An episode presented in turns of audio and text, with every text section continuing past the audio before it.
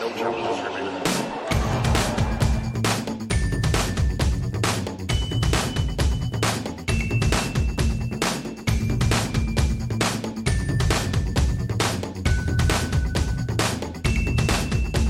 Welcome to a wild day at the Australian Open, day seven on no challenges remaining, where both number one seeds, uh, Angelique Kerber and Andy Murray, both lost. Andy Murray's loss was shocking to Misha Zverev, and Angie Kerber's loss was less shocking to Coco Vandeweghe. But we'll talk about them both. And to start, we'll have two halves to this show. Basically, the first half will be with Petra Philippsen, who's a freelance reporter from Germany talking about things from a Misha Zverev perspective and a German tennis perspective. And then we'll be joined by two guests in the second half uh, to represent the Grand Slam of Asia Pacific uh, Aki Uchida from Japan and Matt Trollope from Australia. So we'll sort of recast and reset the tournament from there and update our picks on the way to go. Courtney is out sick today, but we'll get her back on the show soon. Hope she's feeling better. And yeah, here goes the show. Welcome, Petra. Guten Tag. Very excited to be joined at last on NCR by Petra Philippsen, who is a freelance tennis writer from Germany. Guten Abend. Guten Abend. you just today had Misha Zverev beat Andy Murray in the fourth round of the Australian Open. I did not see this coming at all. Did you? Uh, no. to be honest, no. Uh, we all wished him to do well, but uh, no, actually not, because uh, his game his serve and volley style usually suits Andy's style so Yeah. well. So we were just yeah afraid that he would be losing like 0-6, 0-6 'Cause, and uh, he would be he would be blown out of the st- of the stadium. Because But you, you were in Halle with me, right, when he lost 0 to Federer. Oh, And it was yeah. it was took the match took 39 minutes. It Yeah, was the it most was lopsided match Yeah. on ATP I've ever seen by and, far. and even Federer felt sorry for him on court, and Yeah. he even wanted him to give him at least one game that he could feel better about it. It was like because it's, it's so tough because Misha is really the nicest guy really is, on yeah. tour. He's so sweet and he's so so fun to to talk to, and it it was like everybody wished him to do well, but we couldn't see it. We we just didn't see it coming. I mean, this is all the surprise that he's even made it to the third and to the fourth round. yeah. I mean, the the Isner match was so close. I mean, he was so tough there. I mean, Jaziri was, of course. I thought he he beat could Jaziri. have- I wasn't he- surprised he beat He could beat him, yes. Yeah. But this one, uh, this was incredible. I Yeah. mean, So, just I guess talk some background on, on Misha Zverev because he was a good junior.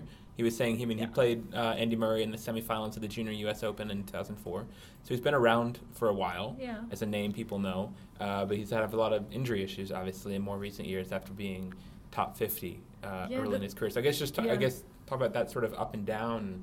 Yeah, how the his thing is trajectory's like. gone. I don't think a lot of people know a lot of background on Yeah, him. sure, sure. Um, I think most of the people now know Sasha now his, uh, his his younger brother, but he was kind of always sitting in the box, but no, nobody really realized that he was still playing. Yeah, I, th- I just he thought he was sort of coaching now. Yeah. yeah that was that was weird but um no the thing is like back in uh, 2007 8 9 he was really one of the upcoming players like when tommy haas and nikola kiefer and rainer schüttler were still playing and they were in the davis cup team and he was coming up and he was like one of the yeah of, of the of the young ones you think like he maybe could could uh, uh, go into that group and and be really a real good the, like the next uh, uh, player Yeah.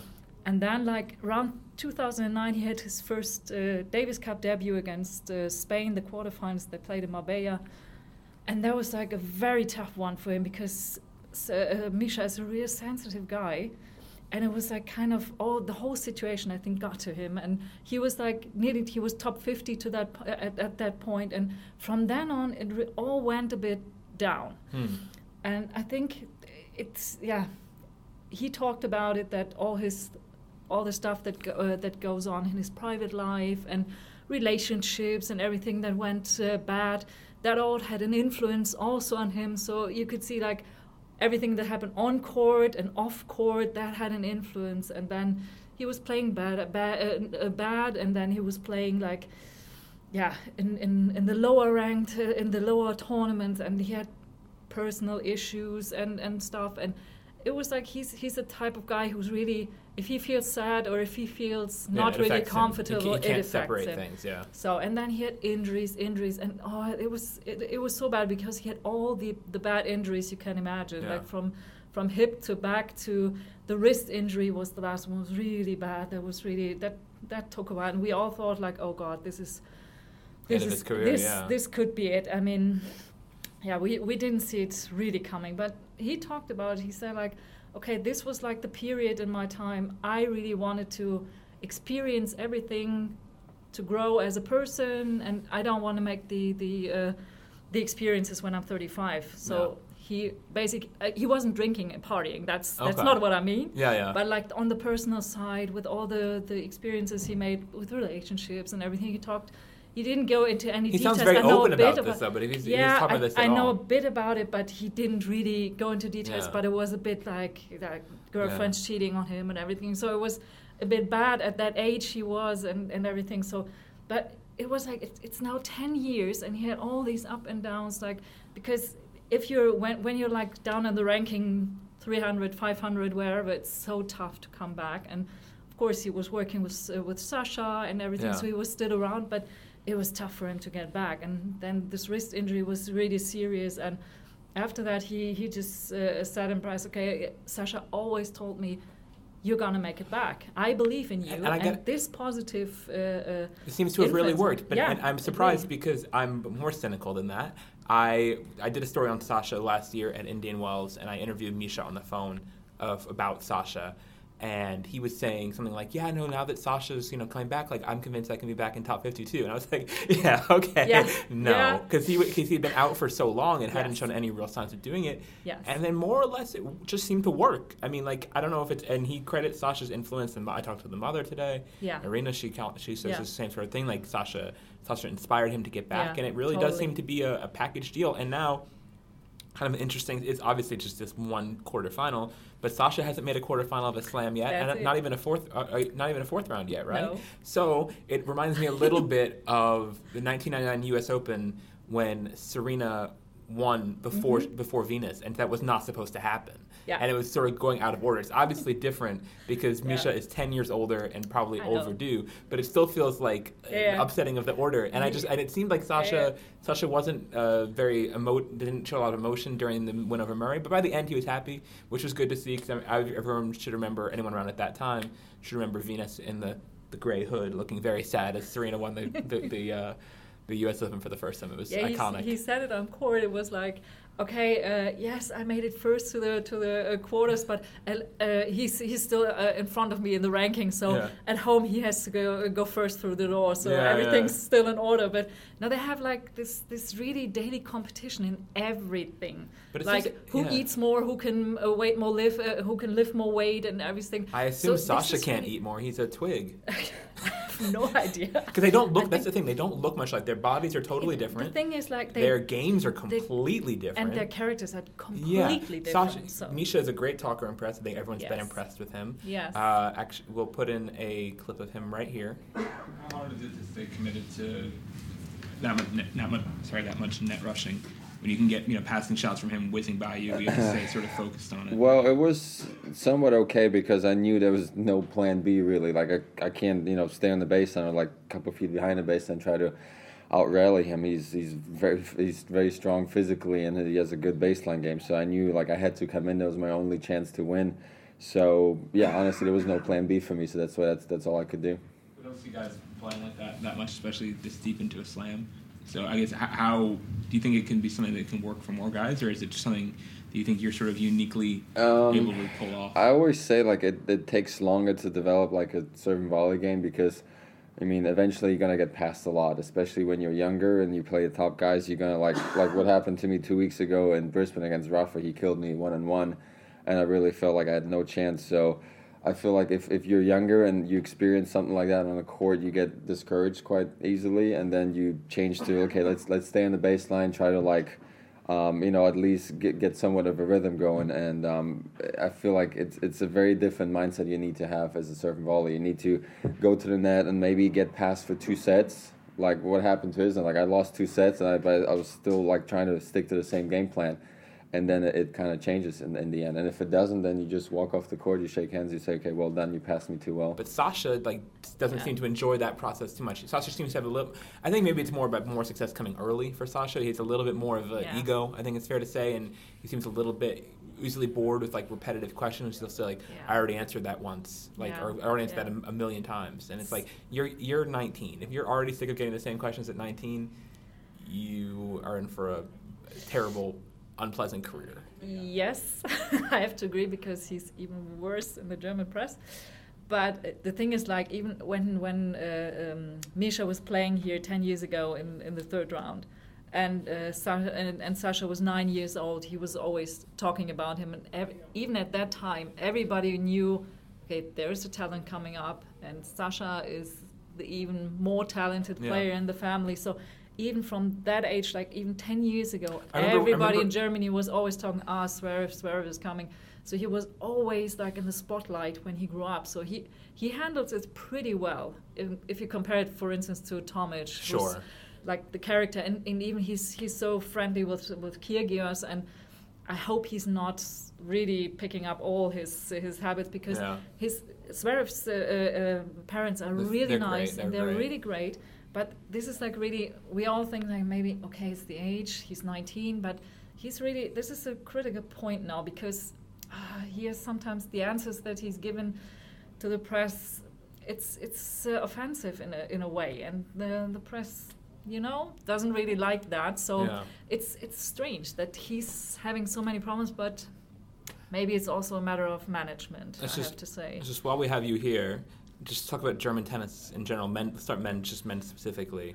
without, without, I guess this is the, both Zverevs are doing very well now. Has to give some hope, but without the Zverevs, what is there on the men's side? Yeah, Kohlschreiber still around. Tommy Haas is still That is playing. a good question. Is he still around? Kohlschreiber, he, I think he was here. Yes, he was I here. think he was here.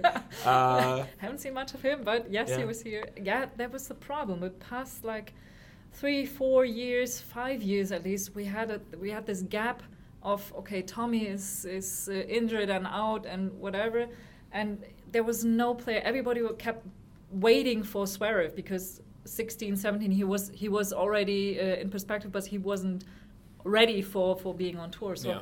there was this gap. You had you had Florian Mayer was a good player, and Kohlschreiber was of course a, a good player. I have to say, you hear me? I said it. Um, difficult with the press, so that's that's also the thing. But uh, you had this group of, of people like. Uh, uh, in comparison to the, the era of, of Haas and Kiefer and Schüttler, not Yeah, as good as they have guys, been. yeah. So and and always uh, the the people in Germany always complained about Haas, Kiefer, and Schüttler not being as good as Becker. And Exactly, Stich. and you guys- So- you guys had and now Becker- you got you guys had- like two you- steps behind. you guys had Becker, Stich, and Steffi. So I mean, you had a very good Yeah. generation there for if sure. you if you see at the the, the stuff that that uh, Tommy played the past years when he came back, I think the people then realized, wow, he's really good, and we always we, we didn't give him too much uh, enough credit for that. So.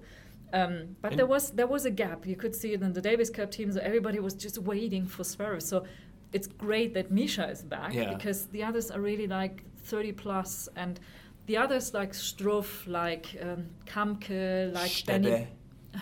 Davis, another story, but you always had like guys who are not really um, constantly in the top 50 or even higher. This So- pro- so- the problem. So my experience with German tennis really almost all comes from being in Halle. I've been there Yeah. three times, uh, and Federer is obviously the king of that that tournament. I'm just wondering how much. And Federer, as we record this, is into the quarterfinals now. Beat Nishikori in five. How much do German fans try to pretend Federer is their own? Like, I mean, he's he's a native German speaker, so even though it's Swiss Yeah. German, it's still, I would think, you know, very tempting. And the world adopts Federer, but I feel like. Germany. Not that Germany doesn't like to claim other nearby European countries in problematic ways Thank you. in their history, but how much? I don't know what you're talking about. not. Switzerland though. Switzerland was neutral, but uh, but yeah, how how uh, how what's Yep. the what's the German relationship to Federer? Is it different, do you think, than the rest of the world because he is a German speaker? Of course, of course, that makes an influence that he is uh, German speaking. But I think like the way he is is really something that the, the German people also like Yeah. and love. And so the same as everybody else. Yeah. of course, because he's so he, he's he's uh, born so close to the to the German border, everybody thought like, oh please, why not uh, 20 kilometers high, more north and it that, would that be close. ours. That close. Uh, Basel is really is really Yeah, close. is, I think maybe 50 kilometers. It's not it's not really uh, far, but um, yeah, of course we we try to adopt him, and it's always like in the tournaments uh, because usually the interest is is big, much bigger in the men's tennis in, in Germany. You can see that now with Kerber, unfortunately. Of course, there's interest, but it's not comparable. If if Zverev would have would have won Yeah. the Grand Slam now, there would be a huge, a huge deal. If you look at here now, there are there is one journalist more than the usual bunch that's coming. So it's not like we have now forty Be- uh, it's not a boom here. because so it's, not like it's Nishikori not- in Japan. No, And you can't compare it. I guess what would you say? Because people have been surprised by that. I think just the lack of WTA tournaments in Germany because there are so many ATP Yeah. events, and there have been good German players. And Stuttgart seems to be an amazing event with amazing crowds. And Berlin used to be a good WTA event. So I guess why would you, from what you know, why is WTA not making more impact? Because I know people who anytime they talk about like Madrid. Which has, gotten historically not great crowds for the women. Yeah. People say, move it to Berlin. Berlin was great. Move it back. Put the world, uh, put the year-end championships in Germany next time because they would support it because Stuttgart is so great. What do you What do you think is holding back Mm-hmm. Yeah. uh, WTA from succeeding more in Germany? One big reason is the, the TV coverage. Mm. So there's the past years there's just very few tournaments that are broadcasted on TV. So this is an impact.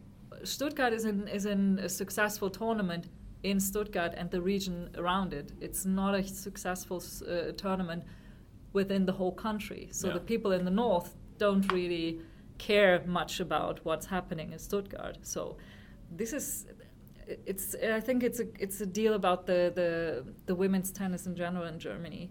Like we have this whole bunch of like we had Kerber, Petkovic, Görges, Lisicki. We all with great potential, and everybody thought like, wow, this is new generation. But they really lacked.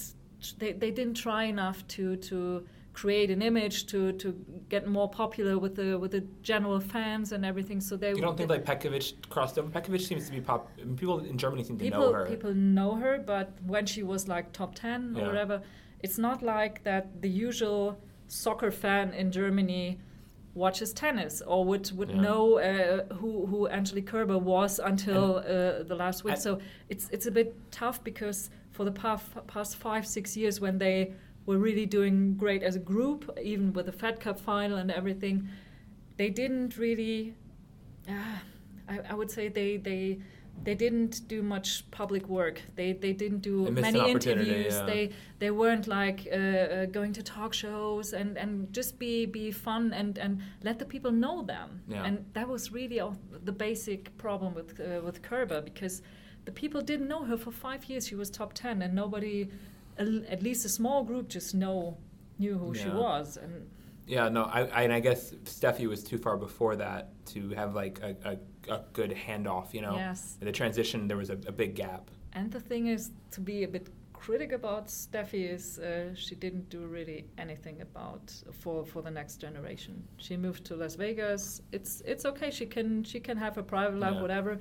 But I would have I would have loved to see her. I would I would say like six, seven, even ten years ago, Andrea Petkovic would have loved to have practiced with her, just to get in touch with her, just to get some inspiration or, or what she could do better in, in practice or whatever. So, but now when they were like nearly at the end of 20, you don't need to practice with Steffi Graf to know that you're a good player. This is she. Yeah. She didn't do much for the for the next generations after I've heard that. was that I've was heard that bit of a criticism even from a more international perspective that Steffi doesn't come back to tournaments, and maybe you know some people say that tennis is too obsessed with the legends. You know, like John McEnroe is still a commentator and talking all the time, though he hasn't played for Yeah. 23 years, and everyone still sort of thinks like what he says is news when it probably shouldn't be. Compared to uh, Steffi, who kind of disappeared and didn't didn't like you said give back and didn't Mm. Yeah. go to like the WTA number one reunion they had at the 40th anniversary, things like that, where she just hasn't hasn't uh, sort of it looks like from the outside uh, ignored the the sport that gave her a lot. That's true. I think Yeah. Becker tried it differently at first, but it wo- it was more like the ego thing that he wanted like Davis Cup captain, whatever. That didn't work out, but I would have. Steffi didn't have to, to come to every uh, every uh, tournament and Yeah. whatever. I would just have liked to see because she's so good friend with Barbara Rittner, the Fed Cup captain. She had like this group of, of young talented uh, players.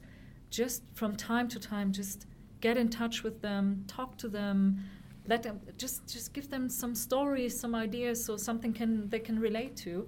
That's the thing, and that's what I what I didn't understand why she wouldn't do that. Of course, she doesn't have to to sit in the stands every time, and everything is about everything is about her. That's that's uh, that's not it. But get in touch with these players and just let them have some some of your experience. And you could see it now from Becker now that he's like really back in the business.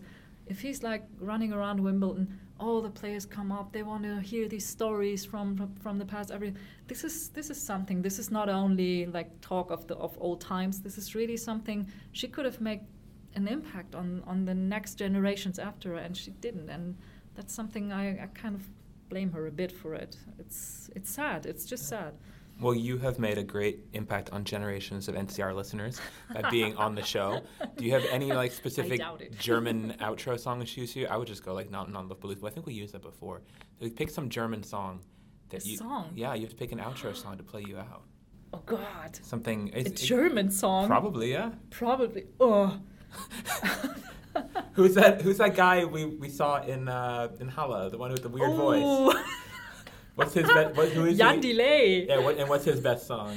Oh God, um, his best song. What? Oh God, what's this called? Um, oh, I have to look it up. It's it's Well, you look it up and we'll put it in here. okay. and it'll be great.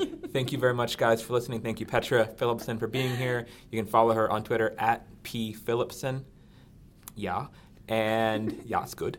And uh, yeah, thank you guys for listening. We'll be back with more Australian Open coverage later uh, in the show. We'll break down this newly open draw, which is crazy. Anyone can win on the men's side. It's like WTA. It's nuts.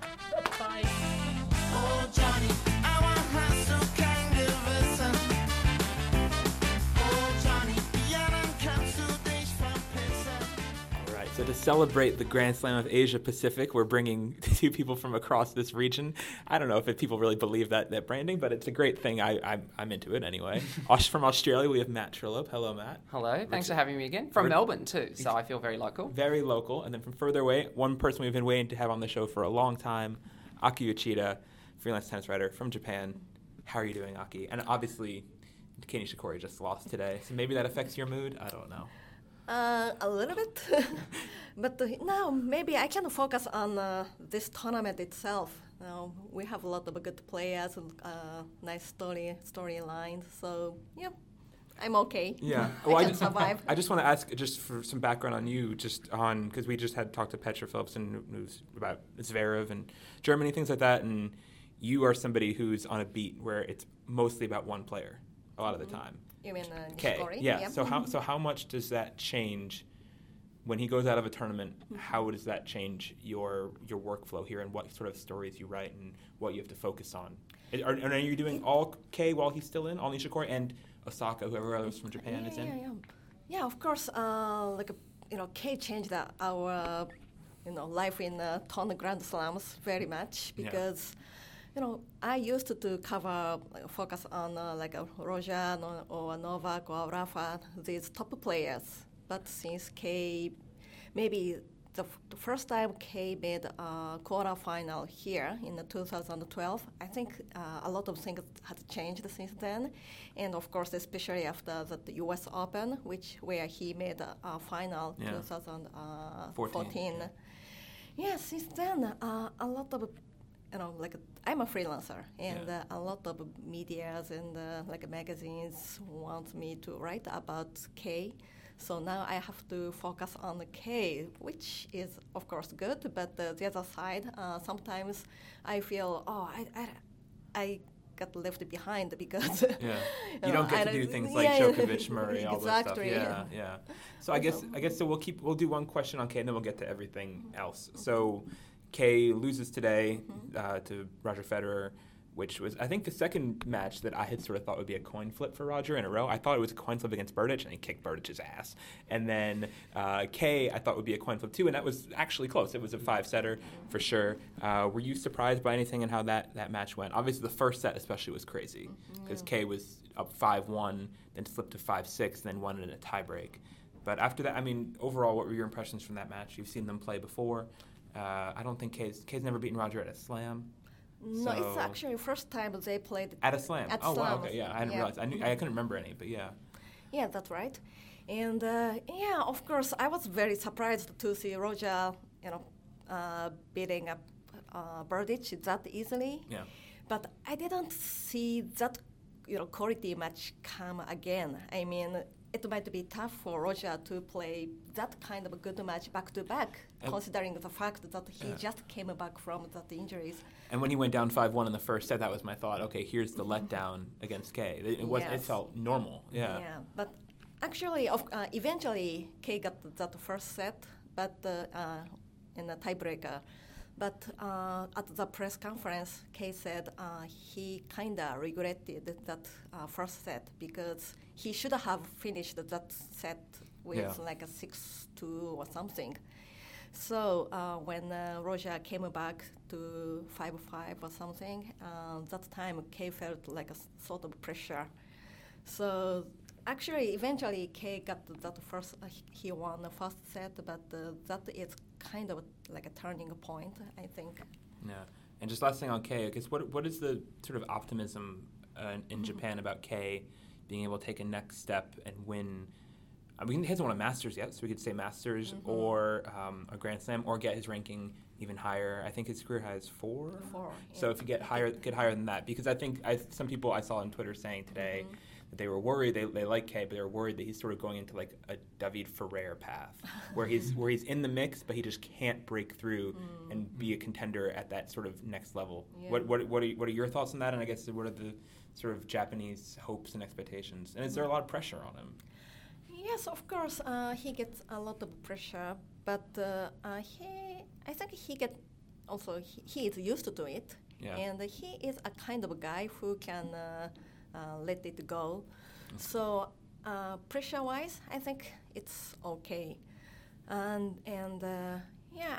Um, it's actually uh, even in Japan there are uh, like two opinions, which says of, of course he can keep improving and he, one day he can win uh, like a Masters or Grand Slams. But the other side, somebody would say if he cannot win, he cannot make it this year.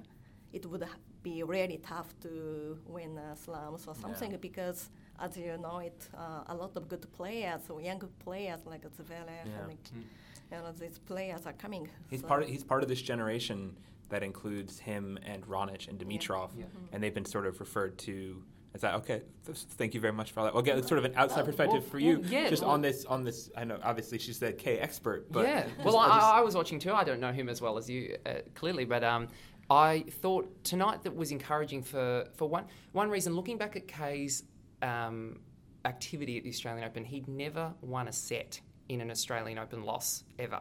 Until Oh, tonight, all straight set so all straight okay. sets losses. They were seven of them, I dating back to 2009. Yeah, he'd never won a set. So tonight, even though he lost, Good I suppose stats, it's a- Rolo. it was a good one. I thought, and um, yeah, so so tonight, even though it's you know it's disappointing, he's he's made gains. And the other thing that I thought was really revealing was when he faded in the end of the third set and lost like 12 of the last 14 points. He's kind of prone to doing that against a top player, kind of going off the ball quite quickly. There's errors, and the points were quick, and he lost that set really fast. But he didn't capitulate in the fourth.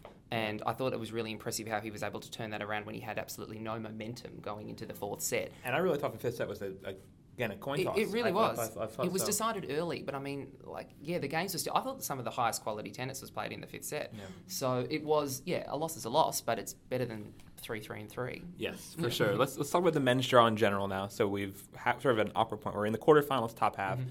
still fourth round, bottom half, but it's big surprise in that we don't have Murray or Djokovic. It's the first time neither of them has been in the f- in the quarter made to the quarterfinals since uh, 2007 here at any slam. 2007 here, and that's when they were both seated low enough where they played Nadal and Federer, each of them, Yeah. in the fourth round. So it hasn't happened for a long time I'm personally really into it. I think it's great. I'm sick of Murray Djokovic finals, especially here.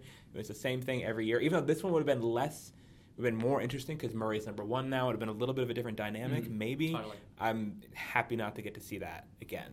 So, a lot of opportunities. What are you sort of most excited for, Aki, in this Oh, draw? Let's start with you. In this draw now, with you know, what, do- what do you what do you see in this men's draw that you you're excited about?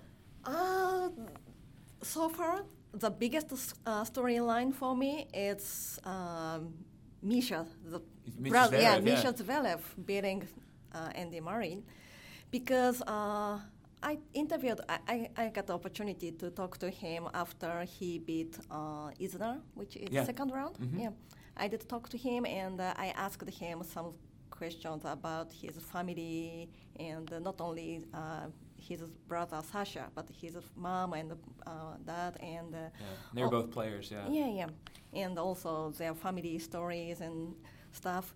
So I got really impressed with his background and uh, the things he has gone through, his injuries, and uh, you know supporting his brother. Yeah.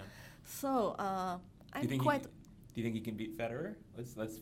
I mean, it's a good story, but can he win some more? I think. I mean, I was at a match. The two of them played. It was very memorable for me because it was the only ATP double bagel I ever went to, I- I and it was- was it was in Halle in I saw you yeah, 2013. Yeah, and it was 6060 in 39 minutes. I've never heard It of a match was that quick. it was Oh. the shortest thing I've ever seen. It was on uh-uh. grass, and Zverev was terrible, but he was also like weirdly not super. It was a quarterfinal, so it wasn't like a first mm. round. It was a quarterfinal in He had Halle. some matches under his And belt. I don't know if you were there because you you come to Halle a lot. You, I mean, I don't know if Kei was just a there. couple of times. Yeah, I don't know. Okay, maybe you weren't there that year, but um, yeah, it was it was shocking, and and just he just didn't seem like he had a lot of fire. And then afterwards, he was like, "I'm such a big fan of Roger. I just was so cool being out there with Roger. It's like you lost love and love in your home country on TV and stuff. It's on YouTube now. This is embarrassing."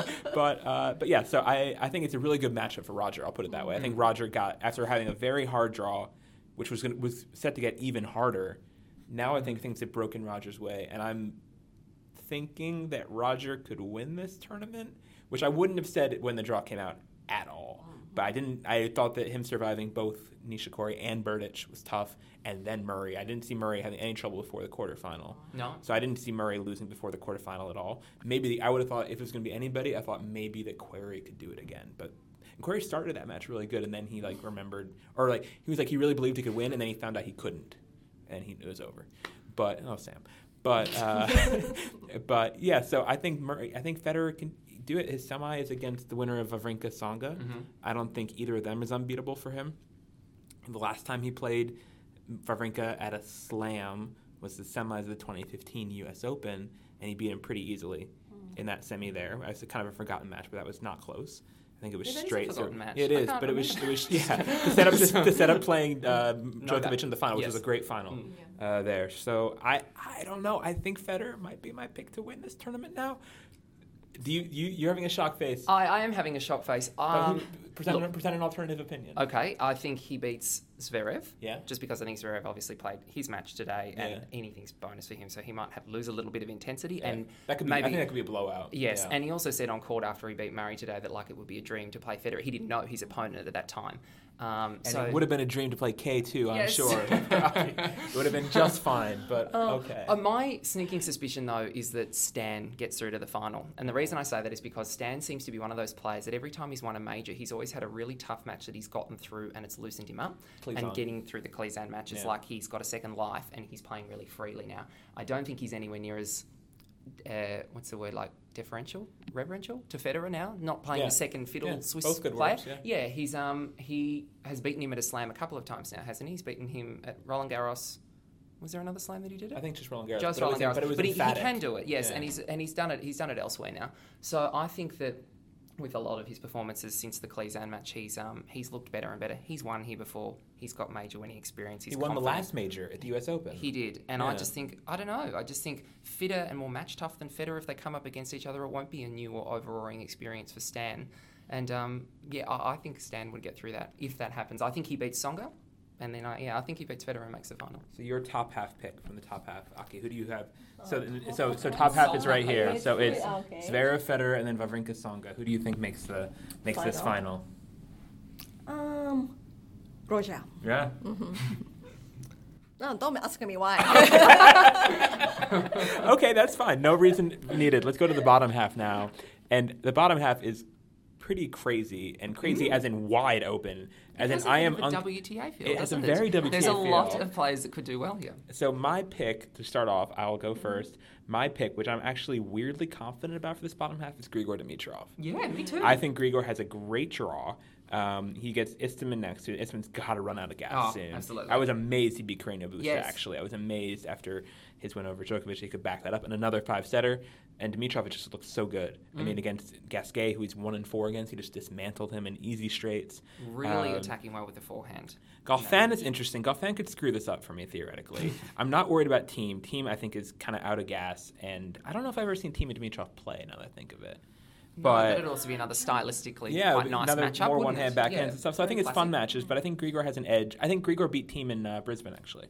Yes, uh, he did. So just this year, and then of top 10 and then wasn't Raonic, Raonic, if Raonic was looking better, I'd be more bullish on him. But he, I, I've heard, is like sick and has the flu. He could possibly lose to Bautista. I wouldn't be shocked about that. And then Nadal, I just don't trust. I said this in the Really? in the draw Okay. preview show with Courtney that, and obviously the draw has gone Nadal's way here. I I, I, I picked him to lose to Zverev, and he already survived to, to Alex Alexander Mm-hmm. Alex Zverev. Sasha. I get so many tweets when I was tweeting about the match saying Sasha Zverev, you know, up two sets to one Nadal. People are like, no, no, no, no, no. This is Alex. Sasha is his brother. It's like, no, it's the same. that's a third Zverev, we don't know that. It's the same person, exact, exactly. So, um, yeah, so Nadal, I did not really expect to get through that one. Um, I Monfils is never. It's just not reliable to pull off any upset ever. And what's So- his record against Rafa? I'm not No, I. I don't know if he's ever at- beaten him? Mm, I don't remember him beating him. I don't either. Sorry, no. Yeah, I he don't got think. close in Monte Carlo last year, and they split Oh, those yeah, two really tight sets. But then he bombed in the third. It was a final. Yeah, but so he's progressed really. yeah, um, but really but kind of I think that I think Nadal can do it. I think Nadal is the one. My so if if okay, so my pick if I have to make picks here, and assuming Raonic gets a little healthy because everyone, he? Well, a I'm sure I'm sure recover, a bit of bed yeah. rest. So I think I think Raonic beats Bautista, and then Raonic beats Nadal, and then Dimitrov beats Raonic. That's my pick. Okay. How do you feel Um, about that scenario? I am very aligned with you until we get to the semi-final. So I think Dimitrov comes through. I honestly, it's a coin toss between Thiem and Goffin. I like of them could Goffin. win. I like Goffin. Goffin? Okay, so Who almost them, lost to Reilly Opelka first Um, round? yes, that's right. Um, but Dimitrov handles whoever comes out of that fourth round match. I think Raonic beats Bautista. I'm just not sure how sick he is. I mean, he's only dropped one set, and it can't be that bad. Yeah. And um, and then Nadal beats Monfils. I think Raonic beats Nadal in the quarterfinal. And then you have. And then I would so it would be Raonic, Dimitrov in the semis. I think Raonic. I think that. it's a good head-to-head for Dimitrov. That's my only thought. I think I remember Okay. that being that's so. I just think in terms Yeah. of big match experience and kind of like career progression, Raonic is like the one that's kind of rounding into. It's He's less primed. complicated. Grigor's, Yeah. Grigor, Grigor's in a good headspace right now, but I feel like he can meander. Raonic is stable. Yeah. Aki, your thoughts? You know, uh, I was thinking about Dimitrov picking for this uh, top half. Uh, mm, it's a Bottom half, Bottom yeah. half, sorry. Yeah. But um, seems like it's not interesting anymore since you pick pick Dimitrov. So I would say, as an Asian, I would pick Istomin. Okay. because he is the one who won the Asian Asian, wild Wild card. World Wild card. Tournament. Okay. Yes. It's them into the final? Yes. Loyalty to your, co- But your yeah, sure. Yeah. It's an Asian Pacific Grand Slam. I watched that final because he was playing Duckhee Lee in the final, Oh, yeah, who. I had written, gone to Korea Yes. and served. So I was up watching that final, mm-hmm. and Duckhee had a couple break points in the first set and then lost like 6 1 a second. But didn't he save a match point en route? Like it was at the semis. semi He final? played. He saved four match points in the semis. Who was this that? Indi- the Indian, yeah, this oh, Indian guy right, named yes. who I've never heard of named Prajnesh Gunneswaran. Are you sure the pronunciation is right? No, I'm not sure at all. But, So he should- But he's lucky to Prajnesh, even be but here. Prajnesh Gunneswaran, if he converted one of those four match points, could have saved Djokovic's ass. Hmm. So the, f- fact, the fact the fact that Prajnesh is the one who controlled one of those Djokovic's fate, butterfly effect moments, very isn't it? butterfly effect. It's Yeah. crazy. Okay, let's go to the ladies. All right. Ladies, let's, let's get in formation. Um, we haven't talked. This just happened before. Coco Vandeweghe crushing, Gar, uh, not Garbine. Uh, she gets Garbine next. She crushed Angelique Kerber Mm. six two six three. We were talking about this before. I saw this coming from a mile away. I really thought that whoever won that Bouchard Vandeweghe match was going to beat Jeannie. I uh, sorry, was Mm-hmm. mi- mixing up all these names. Whoever won Bouchard Vandeweghe would beat Kerber, and it was possible that Kristyna Pliskova could also beat her. Kerber Yeah. looked bad in the first two rounds. Hasn't been inspiring this year, and Vandeweghe just mopped the floor with her. It was ugly. It was 30 winners to seven. Coco was untroubled, unfazed, and doing her classic Coco thing where she acts like she's supposed to win all the time, um, but she's still a 35 ranked player, Yeah. being number one, two, and three. It's it was. It should be shocked. It should be more shocking than it is. I'm not shocked, but It's not shocking. know. Maybe I, I thought that Kerber might win this one purely because Vandeweghe had her great result against Bouchard, and she's Backing so it- streaky. backing it up, She's not had a great history of doing that, but tonight she just looked. She didn't look troubled at all. It was um, it was a very clean match. shockingly routine. Yeah, and she kind of did everything. She keeps talking about how she picked her spots, and she kind of talked about like how she expected she'd hit the ball there and it would go for a winner, and she just kind of had a clarity about the way she played on the court tonight. That yeah, I'm going to serve big, I'm going to smack my backhand here, and she just pulled it off. And keeps it simple. Yeah, and she kept it really Her simple. ground strokes have improved so much since the beginning of her career Yeah. when she was really all serve, and she has gotten that together.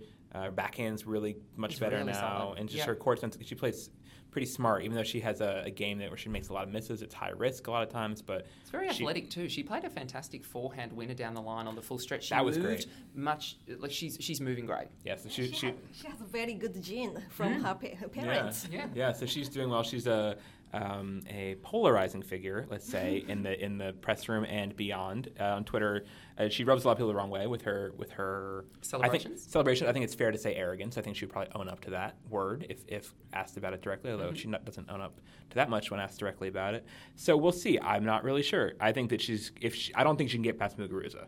I think her tournament ends here. I think Muguruza does what Kurt, what, what Van de does better being in terms of just getting first strike balls. And Muguruza's look great. Muguruza, I think, is the most improved player in terms of someone who, I mean, she won a Grand Slam last year, so that sounds ridiculous, but who started 2017 really refreshed and really hitting reset. Uh, just, speaking of Vandeweghe, because Vandeweghe um, said, when I said, you know, how do you rebound from losses, and she said, oh, well, it's a new year.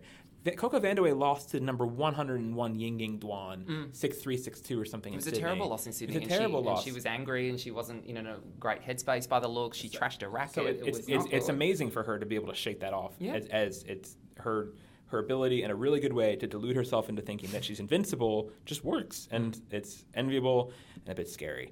Uh, other other quarterfinals, Venus Williams, who's had a very easy path to this uh, quarterfinal, beating I think a bunch of players barely ranked 100, if that.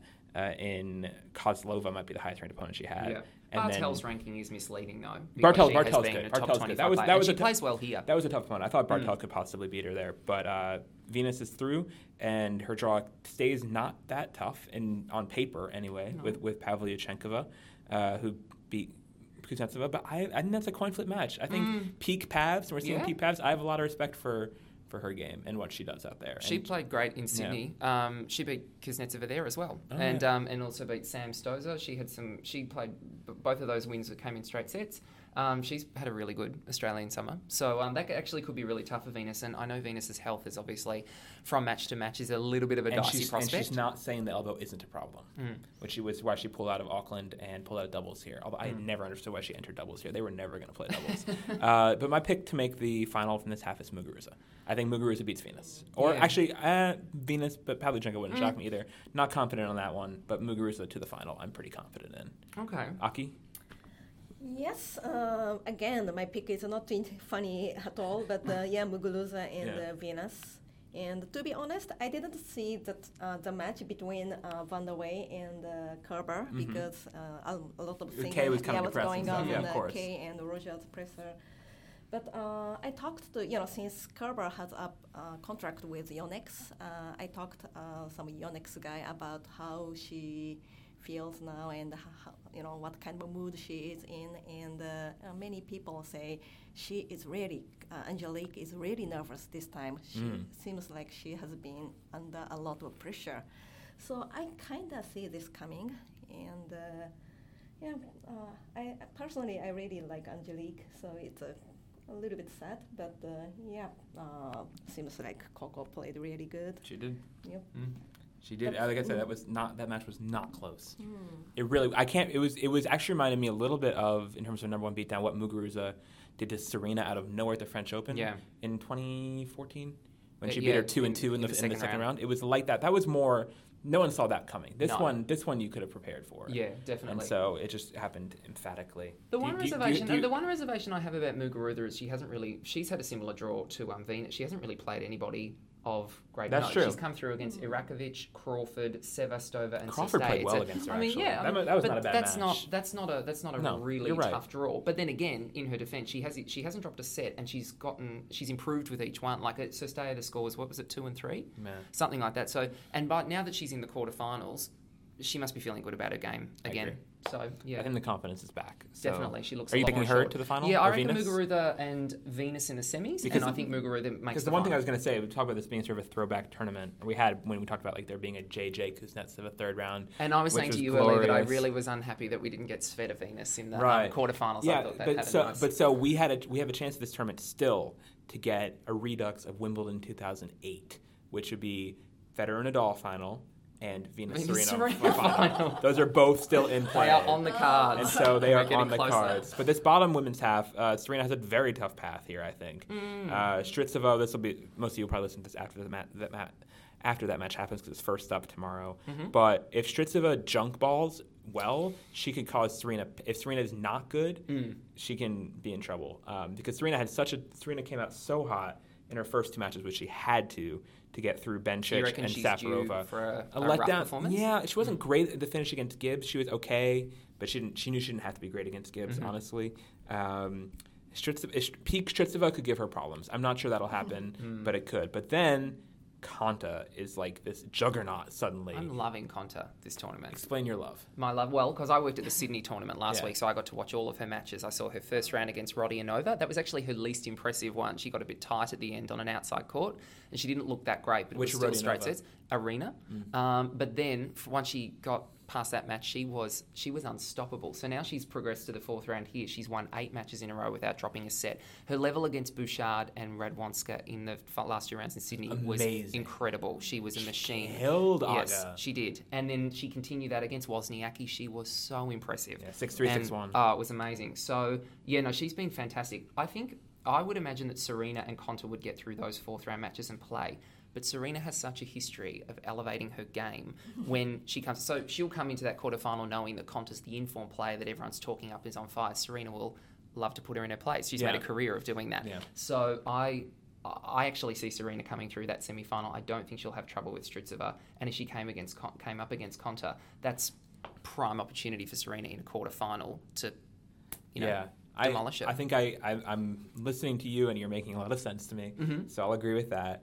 And then to look ahead for me, I think that Pliskova gets through the rest of this quarter very easily. Actually, Okay. after a big scare against Ostapenko last night, which was Yes. crazy. That match, she was down five two in the third set and uh, won at 10-8. and. Ostapenko got tight. It was amazing. The whole thing was amazing because Ostapenko Oh. was so great afterwards, and like impressed was like smiling and so happy. And she was talking to Pliskova. Actually, let's put in some audio of Pliskova talking about Ostapenko talking to her in, the, locker, room. which was remarkable. You said that um, you had a nice handshake at the net with with Jelena, and you said that you guys were talking in the locker room before this. So, I mean, were- I was so surprised. She was amazing. She just came to me and told me that, yeah, I was so tight when it was 5 2 in the third. I was like, yeah, I know, I saw it. But, so, and we normally like talk about the things what happened in the third set. So I said, like, you played really well, but uh, till the last, um, you know, the 5 2, then she did a few mistakes. But it's tough to play like this the whole match, so I was just waiting for this chance. And and I was saying, yeah, I remember the match from Cincinnati, but you are not playing like this at all. So what happened to you today?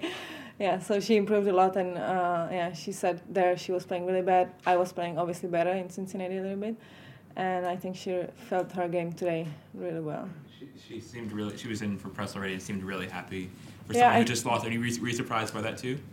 After losing 10-8 in the fit in the Actually, set? yes, because she was so close to win, and she really was playing well. It was not like that she would be struggling with her game or something, but uh, so yeah. But if she takes it like, like this, it's it's a really good thing for her. I think she can still move like this, even with uh, with the loss that she lost the match. I think it's it's good that she can still take it positive like she did. I was surprised. Yeah, so I see Pliskova getting to the semis, and I want a big throwdown with Serena. I think it'll be a la. I'm going to invoke a big, big high bar to set here. 2005 Australian Open. against Sharapova in the semis, one of the best matches of all time in WTA excellent. history, when Serena was coming back for revenge after two losses to Sharapova in 2004, uh, and it was just a throwdown semi. I that's where my hopes are for that match. I picked Pliskova pre-tournament, but Serena's impressed me. But I'll stick with Pliskova, I guess, Mm. uh, because Pliskova is my pick. I had a Pliskova Muguruza final when I pre-tournament, so I'm happy with how that's working out so far. Um, how about you, Aki? What do you make of this whole this whole Okay, bottom uh, half? First of all, I have a question for you, Ben. Yeah. Uh, tell me something about this. Jennifer girl. Brady. Brady. yeah, we haven't mentioned Jennifer Brady yet. Jennifer Brady um, is a big surprise. She's been completely off, not even under radar, just way away from radar. Never talked about in anything. Uh, and she qualified, and it's been very solid. I mean, her game is very solid, not remarkable necessarily, but she has a big serve. Um, she's a bit like a Coco Vandeweghe light, maybe game wise. Not as much, you know, maybe more solid, less erratic, wild strokes sometimes. Big serve, sets up points, puts one with forehand. Uh, she did a really good job of beating Vesnina pretty cleanly, and she can just Yeah, hit. She can hit through players, and so there's gonna, the balls are going to take a punishing in that match between Brady and Lucic Baroni. How good is that story, Lucic Baroni is amazing. Yeah. It is amazing that she is, yeah, 19 years since she last won a match here. She's into the fourth round. I think people expect her to make the quarterfinals to beat Uh, Brady. yeah, you'd think Uh, so it's it's really remarkable and it's it's pretty cool. And it, she goes again with the vintage sort of um, uh, Serena, Venus, you know, uh, Federer, and Nadal. She's Yes. even before that. She's The late 90s she's- emergence. She's, yeah, exactly. but that's when Venus was coming Yes. up, and I was like, Ven- I asked Venus today, and she didn't have a Venus and necessarily. Lucic was meant to be a rivalry back It when they were both teenagers. Yeah, it was for sure. Them and Hingis and Kournikova was in that group for sure, and Serena. Halcyon days. Alexandra Stevenson was in that group, so it was crazy times. Uh, yeah, so okay, so so your pick if you have one. Okay, uh, so this Serena uh, Strycova, uh, definitely Ser- uh, Serena. Okay. Um, and oh, of course, uh, Strycova. You you don't know which Strycova comes out. That's but, true. Uh, It could- that could be one today- and one. That could yeah, be one and one. Uh, today I watched her playing doubles because uh, Mirza and Strycova that pair plays against the Japanese doubles team, and uh, Strycova she played horribly. Did they win? So uh, Japanese pair won. oh, I didn't know they. Oh, yes, I know, I heard about that. completely Yeah, yeah. missed Yeah, it. Mirza and Strycova another lost. Asian Oh, wow. achievement. Anyways, What's which team? uh, Hozumi Kato. Okay. Maybe Barbara got her all of her bad shots out of her system in the doubles, and then she might come Both out. Hingis, because Hingis and Vandeweghe, speaking of doubles, Hingis and Oh, yeah. Vandeweghe went out uh, to Bard Dellacqua in a nuts match. Yes. it It was. was I know you're, you're, you're big. Australians. Aus- yeah, yeah, yeah. That was great to see Casey and, and Ash both back at it. And Ash, we didn't in front mention- of 10,000 people on It was Hisense Arena. It was Hisense. absolutely packed. Probably helped by the fact they were playing Hingis, but Barty Yeah. and Dellacqua are a very popular duo here and have made the final before. And their um, reunion has been a big story because of Ash's time away from the game and Casey's concussion. Yeah, so I it's put, I, put, I put like great comeback hits. It was like Barty, parentheses, Cricket. cricket, Dellacqua, parentheses, concussion. It, it looked ridiculous. you know, the but, best stuff to see, but Yeah, um, yeah. very different. Yeah. so, Um, so okay. So back to you. Sorry. Oh, So back to you. So Serena, So you have beating Serena? Strycova. And um, in the Konta, I would pick Konta actually to win this tournament. Oh. oh. Did I go t- too No, far? no, no. no, That's fair. She Konta is very much on the board Federer for and winning this. They're the winners. I think I think Yeah, Konta she- is very much on the board. Hmm? Konta can win this tournament. And again, we talked in the draw preview show about sort of coming to grips with Konta as a top player. Mm-hmm. 'cause It seems so out of nowhere still, but she's there. She's legit. She's there. You win Sydney. You look this good first week. You're in the conversation to win the tournament. So I think that's a And she totally has been reasonable very pick. consistent for not only for this tournament but the past couple of weeks. Yeah. weeks. She doesn't have bad losses really, very much at all. Yeah. Do we dismiss Makarova, who has an excellent record here? This is the sixth year in a row that she's made the fourth round, and she's gone further before. Yeah. Great win against Cibulkova in a very, very high quality match. I Yeah. thought um, she looked great there because the way Domi came back in the second set, I thought I thought Makarova was- was, I thought- toast in the third set, and she. I don't think it'll be easy. I don't think it'll be easy, and I don't know. I don't know enough. I haven't seen enough They played to. last year, remember, and it was eight six in the fo- in the third set. Okay, right here. Yeah, that's right. And Konta won it. And the thing, the f- great stat, the great Makarova stat is that mm-hmm. she's great in the cities that end in Bourne. In Melbourne and Eastbourne, Eastbourne. those are Which her, is where those are she- her two yeah, great yeah, cities. that's right. And Yeah. but Konta has beaten her three times. In the Bournes. Once in Melbourne, I think twice in Eastbourne. Yes. So she's like she beats Makarova at her peak Makarovaness. So I think that Oh, Konta. she's I- home. yeah, I think that Konta's home. Okay, uh, so this has been great. Uh, any, any? Go ahead. I'm sorry. Yeah, you're not finished. no. So top half. And uh, to be honest, I didn't. I have no idea about this Brady girl, and uh, yeah, That's fair. I actually saw her play in Sydney. She played McHale in the first round of qualifying. Okay. McHale beat her. Uh, Lost only four games, Mm. and um, yeah, to be honest, I, I didn't see that much. No, it can all turn you know. quickly. I mean, I think Brady got a winnable first round match. Yeah, she got a lucky loser in Zanevska, which sort of eased her into the tournament. And then she got Heather Watson Watson? 10-8 in the third. I mean, it was like a, it was a, that was a that was a fun match.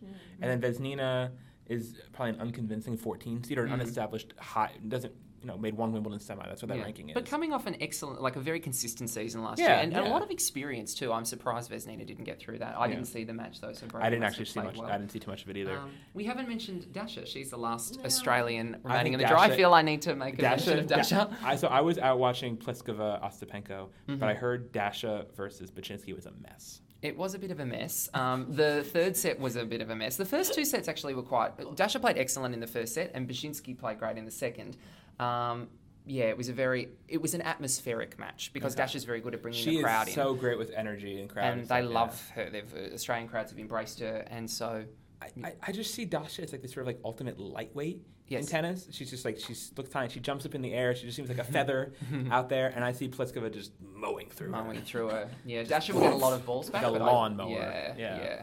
But um, yeah, look, I mean, amazing. Given Gavrilova's form coming into the Australian summer wasn't super convincing, but she's backed up her fourth round Yeah. run, That's which big. is very impressive. Um, so yeah, but, but um, yeah, good run for her. Last Aussie standing, but yeah, probably probably Pliskova, definitely Pliskova. All right. So I'm with you. Pliskova, and then you have then you have Konta beating Yes. Muguruza in your final. I, I'll have Pliskova beating Muguruza still, but Serena. I think. I mean, I'm not picking Serena. If Serena wins this tournament, I will be surprised zero at all. I mean, like Mhm. she's looked good enough to be on track to win it, and it's been impressive. But for her, she's been lately a good player in the opening rounds and has struggled in semis and finals lately. So Which we'll is see. very unlike her. Yeah. So thank you very much, you two. Asia Pacific coming together. This was beautiful moment for the Australian Open. Um, let's see, Aki, do you know? If, is there like, does Kei Nishikori have like a theme song or music that goes with him, Um, or just Japanese tennis in general? I don't know. I don't know where I'm going with this. song. Okay. Um. Or does he like He- certain J-pop or something? Yeah, yeah. Uh, I remember he named some uh, like a hips hip hop musician, American musician. Okay. Uh, can you name someone? I can name a lot of them.